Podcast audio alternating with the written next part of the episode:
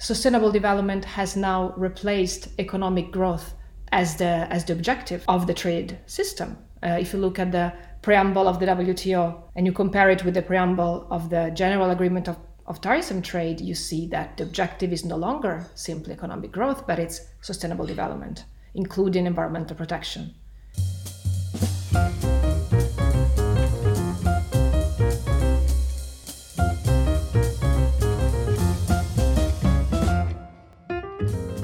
Hi everyone and welcome to this episode of Paris Scope. We are very happy to welcome Doctor Elena Chima today to finally discuss a climate change related topic on our podcast, which has been hugely requested.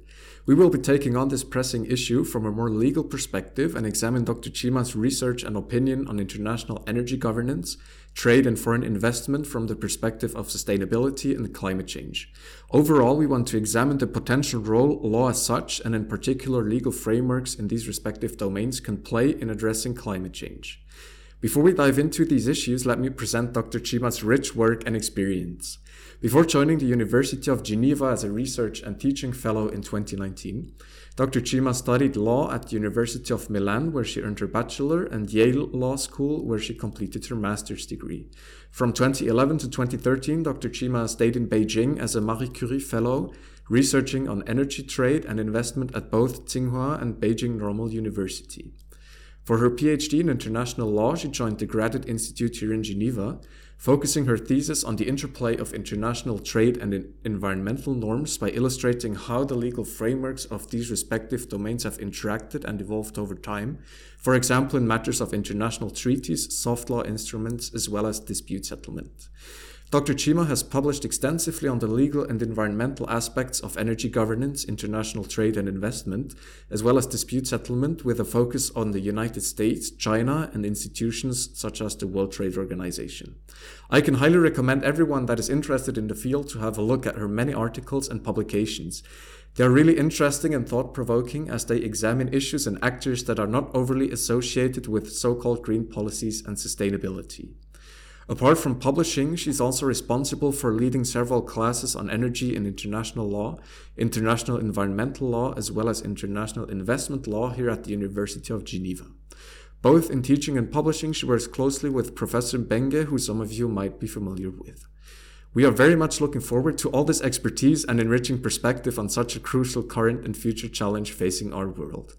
Doctor Chima, it is a pleasure to have you on Bariscope. Welcome and thank you for joining us today. Thank you so much for having me. It's a great pleasure to be with all of you. All right, so let's dive directly into your specialization. You've been working on the energy sector for several years, which is a field that goes largely undiscussed in international relations classes. Could you describe why the energy sector is key when it comes to addressing climate change and how this issue sparked your interest? Of course. Um, I would like to actually switch these two questions. I would like to start by uh, telling you a little bit about how I got interested in energy, international energy law and governance. And I have to say that I have to admit that I got interested in this area and this subject by chance. Um, when I was studying law school, I specialized in international trade law, and I was always very interested in environmental matters and in the way in which international trade law and international environmental law interact. And in those years, twenty ten, twenty eleven, some of the most interesting and challenging W T O disputes with an environmental component uh, were disputes related to energy, energy technologies like the Canada renewable energy disputes, or natural resources that are relevant for the energy sector, like um, the China raw materials case, for example. So I got in touch with energy as a subject matter through these disputes. I then, of course, quickly discovered that energy presents unique challenges uh, for all other areas of international law, investment law, human rights law, environmental law, law of the sea, and so on and so forth. And I started exploring all these different facets, and I've been doing that ever since. Now, one of my main areas of interest in all of this is definitely the role that energy plays in the climate change legal framework and how different areas of international law also interact in this context. And definitely it is necessary to discuss energy when discussing climate change. Uh, we can, we just can't do without energy. The energy sector plays an important, uh, a complex, and I would say a unique role Uh, in any discussion regarding climate change. energy is both part of the problem and part of the solution when we talk about climate change, right? Um, because of course, uh, you know, the, the, the, main, the main cause of global warming is the burning of fossil fuels, fossil fuel, carbon-based fuel combustion, uh, which leads to increasing C O two emissions and concentration in the atmosphere. So energy plays a big role as part of the problem, but also as part of the solution. Some of the key strategies, uh, in particular to mitigate climate change impacts, uh, lie in the energy sector, uh, increasing energy efficiency, um, facilitating the transition towards a renewable energy-based economy. So this dual kind of unique role that energy plays in the context of climate change um, make it a subject that has to be faced, that has to be studied, and that re- really plays a central role in all the discussions in this regard. So thank you very much for underlining the important role of uh, energy in the climate change field. Several of your publications focus uh, precisely on the legal framework of international energy governance. You mentioned the W T O, you mentioned different states. Could you walk us a, a little bit through the main actors and instruments that are part of this legal framework? Absolutely. It's, and I think it's very interesting that you mentioned the W T O, and this gives a good sense of the fact that we are talking about an institution, an organization that doesn't have an energy mandate, a trade regime, so rules that do not deal exclusively with energy, but that are, are relevant from an energy perspective. Um, so when we discuss the energy legal framework and the energy institutional framework, I think that there are a few elements that should be put forward from the beginning. The first one is complexity. The legal framework is extremely complex, and this complexity necessarily reflects how complex the energy sector is. Uh, when we think of different energy resources, energy products, energy activities, uh, they pose different challenges and different opportunities from an economic perspective, from an environmental, a geopolitical perspective. Um, if we think of renewable energy, oil, nuclear, we can't compare these different resources. So international law will have to tailor its rules to adapt to the specificities of all these different facets Of, of energy. So because the legal object is in itself complex, the legal framework has to reflect this complexity. And that's why the legal framework is, to begin with, complex. It's also a fragmented legal framework. Huh? It's very fragmented. We do not have uh, a general or an international energy treaty that addresses all uh, aspects related to energy governance. Um, it's a very fragmented framework, and, and the reason for this fragmentation, at least in part, is, I believe, the historical evolution and development of international law in this area. Um, now, the oil spills in the nineteen sixties, uh, the nineteen seventy-three oil crisis, the creation of the I P C C in nineteen eighty-eight, and the understanding of the role of energy in climate change discussions, all of these events have triggered Uh, the need for international rules uh, to address energy governance. But until then, energy governance wasn't really addressed uh, by international law. But by that time, international law was already well established, was already well developed. We already had human rights treaties, trade agreements, investment treaties. So these rules adopted to deal with energy had to be framed within an already existing legal framework. And that is why, rather than Um, a coherent, um, clearly defined set of treaties dealing just with energy, we have energy provisions in trade agreements, in investment treaties, uh, we have provisions in environmental conventions, human rights ins- instruments that deal with energy. Uh, so it's a very fragmented scenario.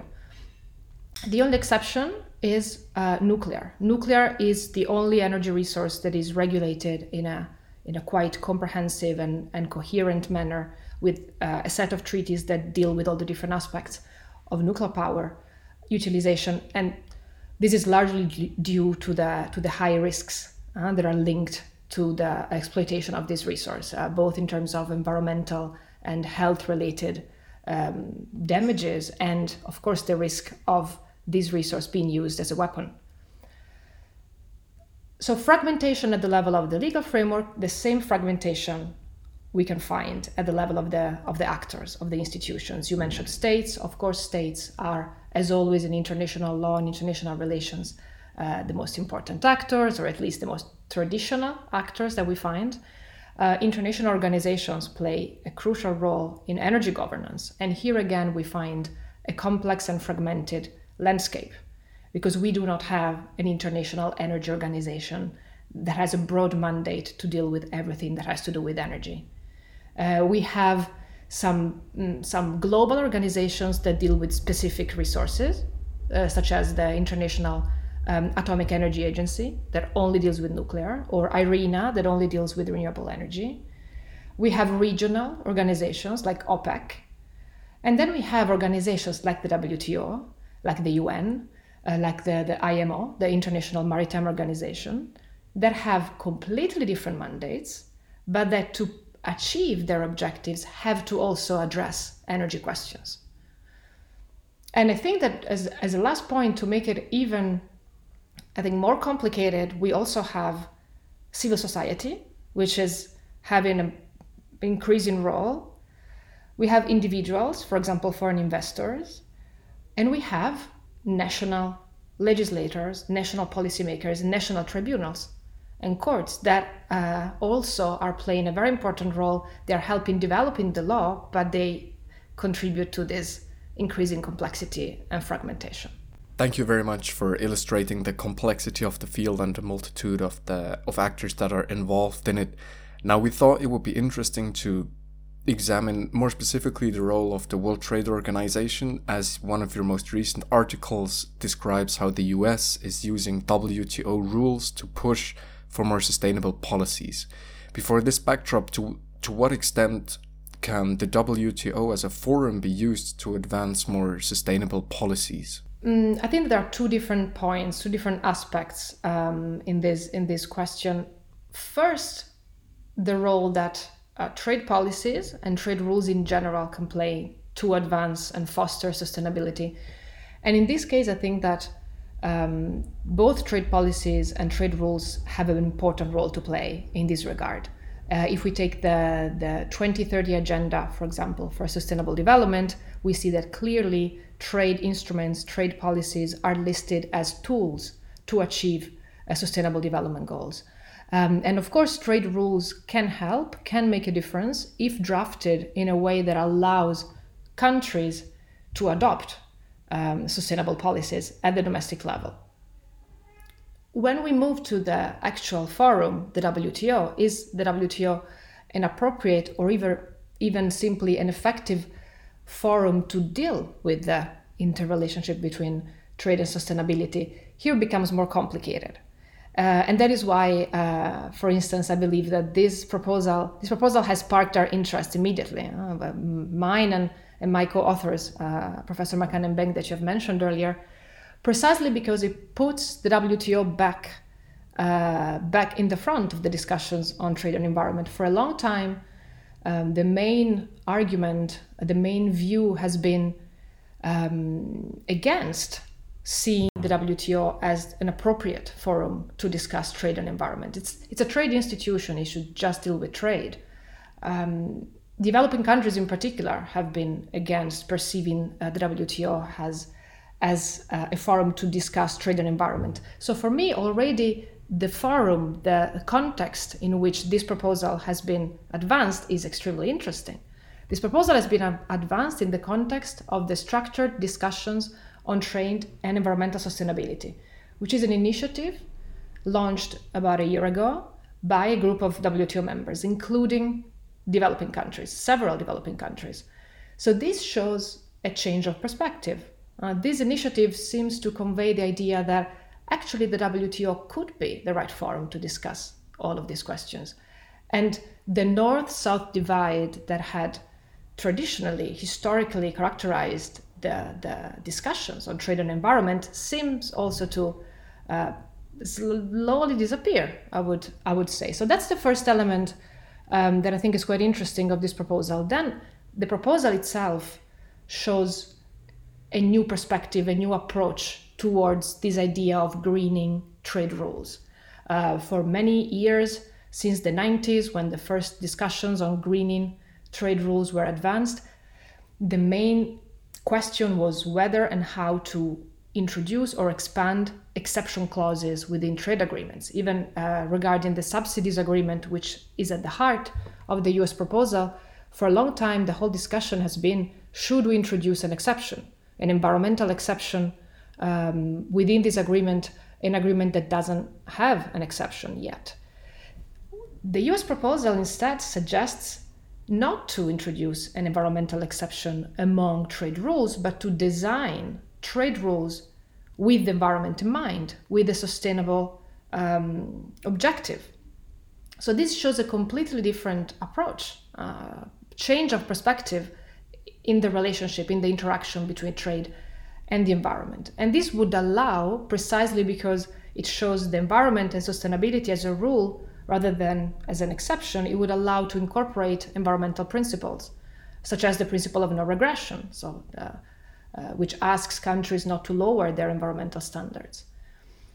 And finally, one final small point, these new rules that would be introduced in the in the subsidies agreement uh, would allow countries to uh, to offset uh, the subsidies, let's say, um, introduced by lowering environmental standards in certain countries. This might give rise to disputes, which re- require a dispute settlement mechanism. And the U S, which has been not really um, positive towards the, the dispute settlement mechanism in the past, I don't know, five, six years, maybe is showing some faith in the multilateral trading system, even in terms of settling disputes. So a few, a few, I think, very interesting points uh, in this proposal.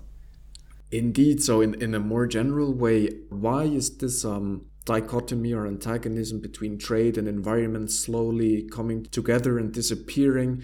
Why do the states embrace um, these new tools to foster more sustainability? And also uh, what I found interesting is that you said the North-South divide is also not as pronounced anymore. Where would you locate the, the motives behind these developments? So I think that the the short answer to this very important question is towards sustainable development. Um, and I will elaborate now in a, in a slightly longer longer answer. Um, so I do believe that the introduction of the of the concept of the notion, or we can call it even principle, uh, if we want, of sustainable development, late nineteen eighties, early nineteen nineties, represents a watershed moment for uh, the relationship, for the trade and environment nexus. Um, before this moment, the relationship between the two regimes was highly conflictual, was mostly perceived in terms of conflict. Uh, the objectives that these regimes um, pursued were seen as impossible to reconcile. The, the um, trade community, the environmental community were completely separated. There was no real connection, discussion, communication. And going to the North-South divide, the environmental, and this is something that relates to the emergence of environmental law in general, environmental protection has been seen at the very beginning, in the sixties, in the seventies, as a prerogative of the North. Uh, developing con- developed countries had already developed. Through their process of development, they had caused extensive environmental damages. Now that they had the financial means to deal with these environmental damages, it was the time for them to address this, these issues. Developing and least developed countries felt that they still had a right to develop, and they couldn't prioritize protecting the environment over alleviating poverty, uh, solving hunger, or, or, or, or health problems in their own country. So that was the characterization of the, of the nexus, I would say, before uh, the nineteen nineties, end of nineteen eighties.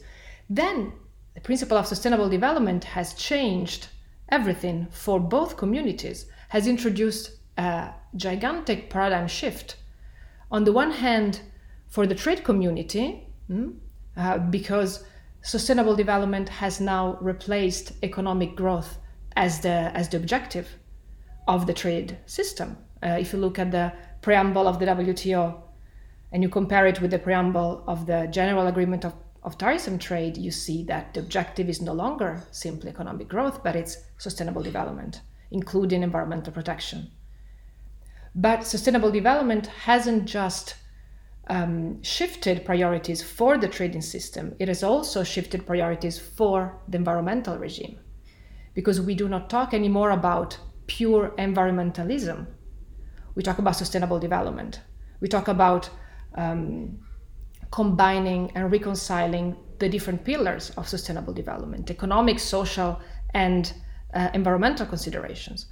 So introducing uh, this development element also in the discussion has helped developing countries uh, join the discussions on trade, for example, and environment, as long as trade can pursue environmental objectives while allowing the right to development of several countries, then the discussions can move forward. And so I, I, I really see this moment as as the start of a new of a new way of approaching all these all these questions and and an evolution, a development of the discussion that is much more promising than it was until uh, mid nineteen nineties, where it was really just about conflicts. Thank you very much for all this context. I think this is really, really insightful and also um, not overly mentioned in, in the classes we have in our international relations studies. I found one of your articles also particularly interesting that sort of describes a similar evolution, not with regards to trade, but with regards to foreign investment. That is also an important force in, in development and uh, presents the risk for host countries, especially if they're less powerful economically speaking, um, to lose their power vis-a-vis foreign actors. And the article you wrote examined Tanzania and uh, a new law the parliament adopted there to prevent this loss of autonomy. Would you be willing to explain your findings from this article and how, from this case of Tanzania, foreign investment can be conciliated with sustainability and also the legal certainty that is often demanded by foreign investors? The case of Tanzania, I think, is um, is quite exemplary. Uh, I think to indicate some of the key issues that you have already mentioned and to shed light on what has become one of the newest and I think most challenging questions in international investment law and for the international investment regime at large. Um, in this article, I discuss some new laws that uh, Tanzania has adopted in twenty seventeen regarding the natural resources sector. And these, these laws allow the National Assembly or provide the National Assembly with a power of public scrutiny over investment contracts in the natural resources sector. This means that the National Assembly has the power to review these investment contracts. If any terms of these contracts are found to be contrary to the public interest of the country and its peoples, the National Assembly can initiate a renegotiation process of the of these provisions with the investor. If the investor is unwilling or incapable of renegotiating these terms, then the National Assembly has the power to um, expunge unilaterally these terms. Now, the introduction of these new laws in Tanzania responds to a quite overwhelming problem in international investment law, which is the complete lack of balance between the rights of states and of investors. Now, of course, we need to think of where the regime came from. Uh, the regime was initially established to protect foreign investors. Uh, and protection of foreign investors was needed at the beginning, because at the beginning, without uh, these instruments, foreign investors in a foreign land had no protection against arbitrary actions from the host state. So this protection was, was necessary. A whole system has developed to protect investors. And for a very long time, this has been the only focus of, of in international investment law, international investment treaties, and tribunals. But of course, the result year after year has been the erosion of national sovereignty. States have found themselves incapable of exercising their regulatory sovereignty, of legislating uh, to protect public health, to protect the environment, um, and many other public interest um, aspects or objectives, because everything they do may lead to a violation of a right or several rights of foreign investors. And this is precisely the reason behind this very strong reaction by, by Tanzania. It's, it's an attempt of the state to get back uh, the, the sovereignty, the control, the power over the natural resources and over the territory that they feel that they've lost. And I think that this sheds light on a much broader question, um, even besides natural resources, which is really the need to introduce more balance in international investment law between rights of states and rights of investors, and even introducing potentially duties uh, for, for, for example, corporate social responsibility, uh, environmental duties for, for investors. And in the energy sector, this is particularly delicate, uh, the, uh, the creation of this balance. Energy investments, unlike investments in many other sectors, are very long-term. Generally, very, very long contracts, uh, the contracts that foreign investors in energy sign with the state. And of course, it is important for the investor uh, to ensure that, you know, the, the, the legal framework remains as stable and predictable as possible. Uh, the investor needs to be reassured that if the government changes, this doesn't automatically affect its investment. But on the other hand, the energy sector is one of the most dynamic sectors in the economy.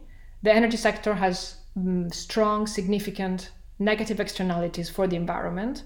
A state should also have the freedom to regulate all these aspects. So this delicate balance between, on the one hand, the rights and potentially the duties for investors and the right to regulate of the state, um, this is really one of the, I believe, the central questions in international investment law today, and this action by, by Tanzania has been in reaction to this to this question. Of course, there are many ways to respond. One way is through national legislation, which, however, create several several issues, and, and also it doesn't really improve always predictability and stability uh, for, for the investors. Other strategies involved um, amending or codifying new investment rules uh, that are more balanced, uh, or Uh, following an interpretative line in the jurisprudence that again tries to be more balanced. So we have different strategies, different avenues to try to uh, to introduce more balance in the relationship between investors and, and states. Yeah, so you're just mentioning one point that I would really um, like to ask you as well, is the, that interactions between parties inevitably lead to conflicts. So in the domain of energy governance, sustainability, foreign investment, et cetera, trade as well, all that you mentioned before, um, how can these forums and instruments that guide these domains be crafted in order to prevent power politics Um, and assure an equitable um, advancement and development also when it comes to dispute resolution, if the interests really contradict themselves? Well, this is this is a, an extremely difficult question. Um, I believe that there are a lot of different elements that have to be balanced, uh, both in treaties and in, in dispute settlement. And, and you mentioned all of them. So there are different stakeholders. Uh, states, investors, um, individuals that have to be, you know, whose interests have to be accommodated. At the same time, we have different areas. We have environmental considerations and concerns, health, we have the economic growth, economic development. So all these different elements have to be somehow balanced and combined, both in at the level of treaty making and dispute settlement. One way that I think can help in both in treaty negotiations and in dispute settlement, considering that these different areas of international law have been a little self-contained for a while. So you have trade tribunals with trade experts, uh, you have uh, in investor state tribunals with experts of investment law. And the same goes with negotiations for a long time. Uh, who negotiates investment agreements are experts in the field. The same goes with trade agreement. Um, one way that has been already has been already tested, and I think it's proven quite useful, is to introduce expertise.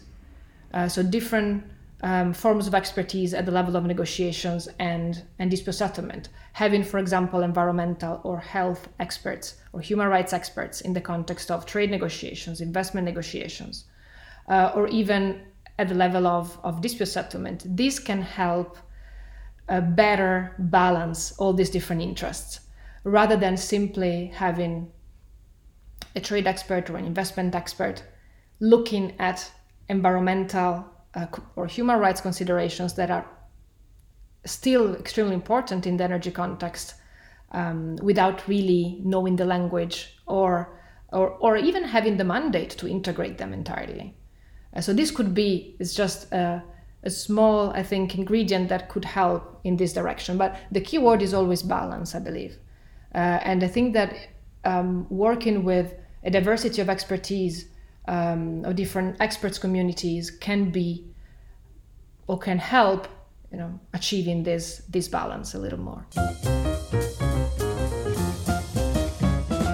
So um, that was really interesting insight, more um, very or rather specific on trade and investment and dispute um, settlement. And you really interestingly um, demonstrated the evolution and the driving forces and new concepts that are um, emerging.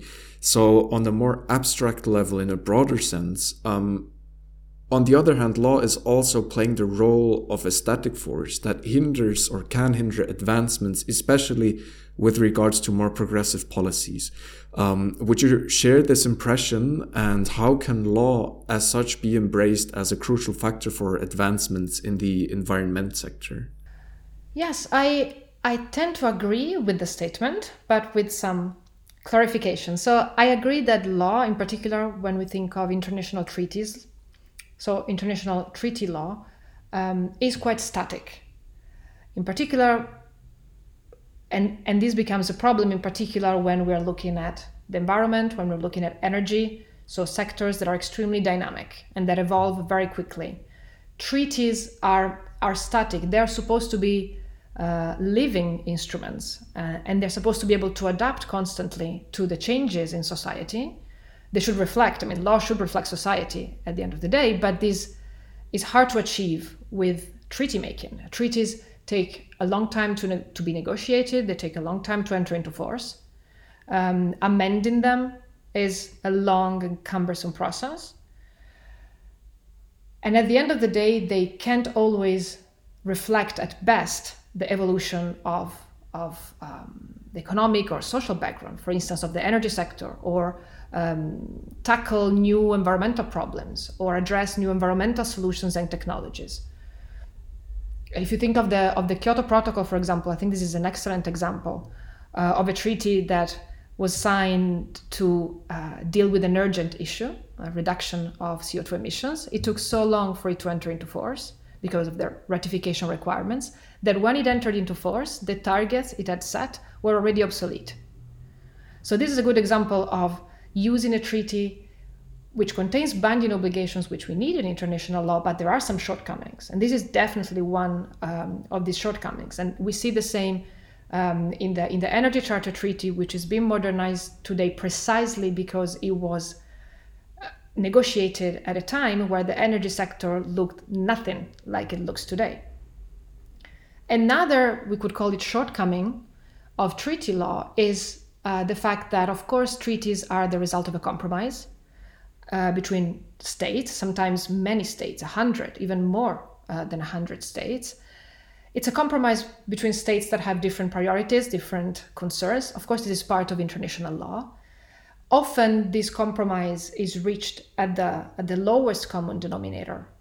Uh, so it often doesn't convey the ambition that some of the negotiators had. And when it comes to regulating the environment, protecting the environment, or fighting climate change, this becomes an issue.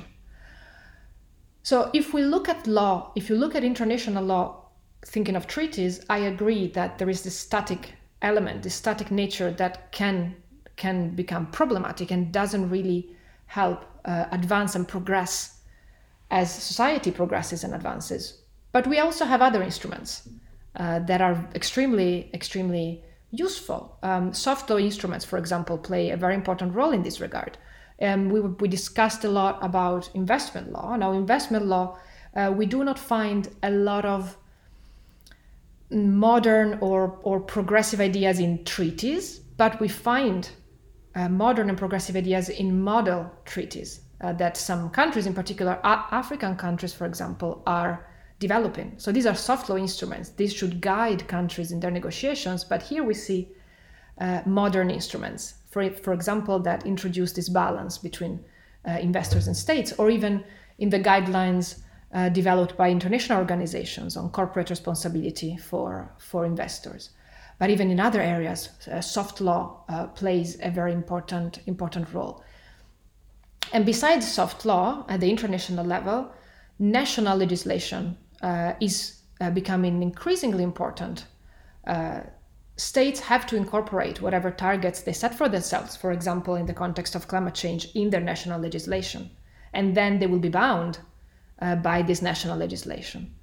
And in the same way, international, um, national tribunals and national courts have been helping, um, you know, developing the law in a way that is faster and more dynamic and, and more progressive compared to what we see at the level of international uh, courts and tribunals.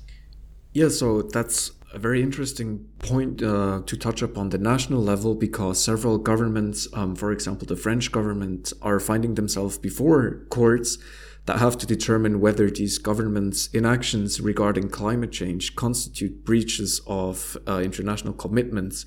So given your legal expertise, could you elaborate a little bit on the exact legal reasoning behind these cases and whether um, international law can be used as a tool to force stricter actions? So um, exactly, national tribunals, national courts have been doing what international law hasn't been doing in certain areas. Uh, we can we can look at it, I think, this way. Now, the the the French government being condemned to uh, to achieve certain targets uh, in the next few years because it didn't actually comply with its own targets that it uh, it had set for for itself. Uh, for itself, uh, they call it l'affaire du siècle, uh, if, if I'm not mistaken.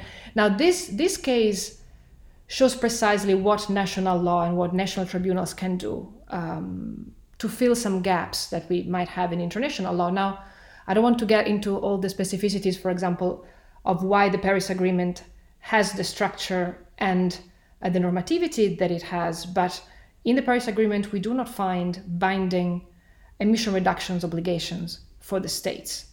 Um, states are free to determine their own targets in terms of emission reductions. They have some obligations. The main obligations is to review these targets every five years. And they have the obligation of non-regression, meaning that after five years, they can't set uh, lower ambitions, lower targets compared to the previous ones. But it's up to each state to uh, to actually set, set these targets. Of course, once states set their targets, they incorporate them in national legislation, and then they need to respect this national legislation. And this case shows a very nice example of how a tribunal can, a national tribunal can hold a state accountable for not complying with its own targets that it set at the national and at the international level. And even other cases before, the Urgenda uh, case in the Netherlands, for example, um, is another example of a national tribunal holding uh, a state responsible for climate change. Now, these decisions show, I think, a few different aspects. The, the, the first im- important aspect is the fact that they either directly or indirectly apply international principles uh, in a national decision, uh, which is extremely interesting. Uh, and this, even to take a, a small step forward, uh, has been done recently uh, by a Dutch court, even against a corporation, not even against the state, against Shell in, in June. So applying international law, international principles to decide these domestic cases. That's the first element um, that I find extremely fascinating. The second is the role of civil society. This really, uh, I think, is a striking uh, new role for civil society. In general, in, in international environmental law in particular, we have a very important principle that is called environmental democracy, um, which includes a set of rights for civil society, be it individuals or N G Os, um, regarding, you know, vis-a-vis the role of the government in environmental matters, uh, the right to access environmental information, the right to participate in environmental decision-making, the right to access environmental justice. And these cases show precisely the application of this idea of environmental democracy. Uh, civil society has now a power of public scrutiny over what governments are doing in environmental matters, in climate change matters. These are members of the civil society that are pushing for states to be held accountable uh, for not complying with their climate change standards. Uh, this I see as an extremely powerful tool uh, to ensure responsibility of states at the national level for commitments that they take at the international level. And this compensates for what has often been considered uh, a soft spot, literally, of international law in the area, which is this idea of soft responsibility uh, when it comes to holding states responsible under international environmental law. This really seems to fill this very, very serious gap uh, that we've had for, for a long time. Thank you very much for all this insight into domains that I would really wish would be covered more extensively in international relations classes. And now, even though it might seem a little bit abrupt, having in mind our audience that is to a large extent enrolled in bachelor's programs or master's programs, I would like to seize the opportunity of having you here to ask a more personal question related to your C V, as it really stands out that you have been to Yale Law School, that is one of the most prestigious law schools of the U S. Just for context, four out of the current nine Supreme Court justices have been to Yale University. So having in mind this prestige and maybe even the myths surrounding this institution, would you be willing to illustrate a little bit how the academic life there is, how the professors interact with students, how the classes are structured, and overall how the approach to academia differs or does not differ with regards to continental Europe? With pleasure. Um, I would say that there, there are some main differences in the way in which classes are structured and academic life, um, you know, is, is perceived at Yale and other similar institutions in the United States compared to, you rightly clarified, continental Europe, because already in the U K, the system is much more similar. Um, I definitely noticed a big difference uh, when I when I moved to uh, to New Haven to study at Yale after uh, my law degree in, in Italy. I finished my law degree in twenty ten. Uh, I, I got my L L M degree in twenty fourteen. But, um, and then I definitely found big differences. Um, the Socratic method is generally applied uh, at Yale and in other U S institutions, which means that students play a big, important role in classes. Uh, it's not just about learning from the professors, but it's also learning from constructive discussions among students. Uh, students have a lot of freedom to develop their own curriculum, to um, to start projects, to really pursue whatever they're passionate about in the in the program. I have to say, though, that when I came back to Geneva to to to to study for my PhD at the Graduate Institute, and then as as a as staff at the University of Geneva, maybe because time has passed, but I find a lot of those advantages and all those uh, fantastic opportunities that for me were new when I moved to Yale. I actually am finding them every day. Um, in Geneva, for example, that's my experience now. Uh, when I was a student at the Graduate Institute, we had wonderful opportunities, once again, to be heard, our voices mattered, to develop our own projects, uh, to come up with a lot of initiatives. What we are doing right now, I think, is a kind of wonderful example of, of this, of how students can uh, really take what they're passionate about and develop and develop it within the framework of, of, of the university.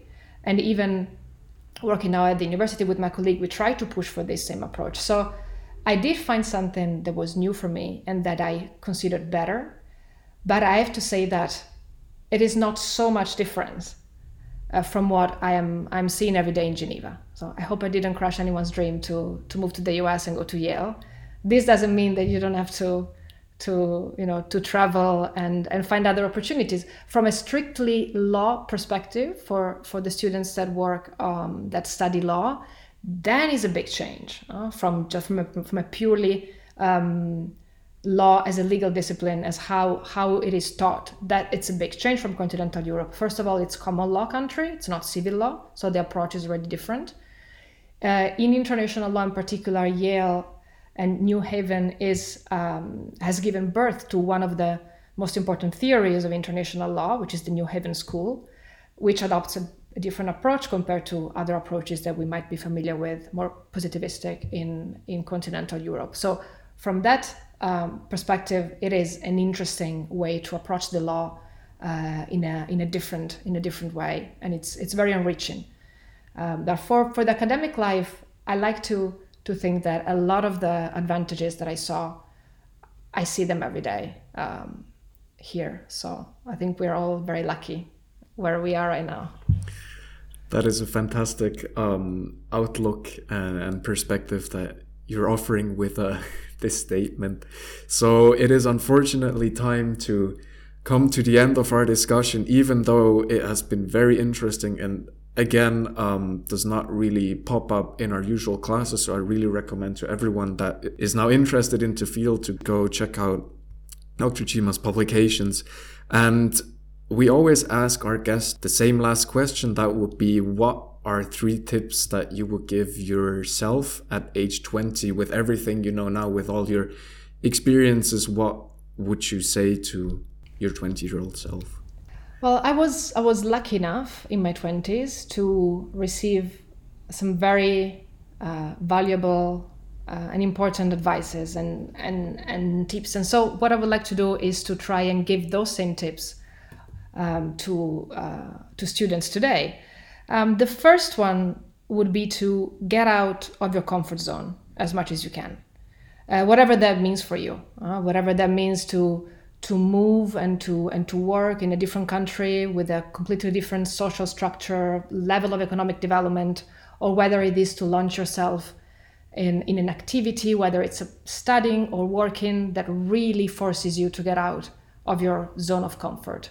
I think this is a fantastic way to learn about your own abilities, your own skills, and your own limits, which is which is also important, and which takes me to the second Um, tip, which is a tip that honestly I would I would give to a twenty-year-old, to a thirty-year-old, to a sixty-year-old. I think it's something that I try to to think about quite often, which is to be humble. Um, again, be confident and be ambitious, but always remember that from every experiences, from every interactions, there is a lot to learn. And I think that approaching all these new experiences with a little bit of humility is the best approach, the most constructive approach, and the most enriching way of, of approaching these, these experiences. And the third tip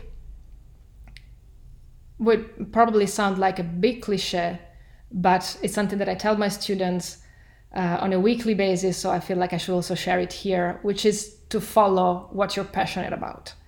It seems a bit cliche to follow your passions, but I think it is important in, in practice, in, in everyday life. I tell my students when they are searching for their topic for a master thesis to choose something they're passionate about, because they're gonna have to work on it for a year. And the same with your career or any big choices, you will have to live with it and, and do that thing for a long time. And it will be hard and it will be boring at times. So if it's something you believe in, that you're passionate about, it will be worthwhile in the end. This would be my, my three, I would say, little tips.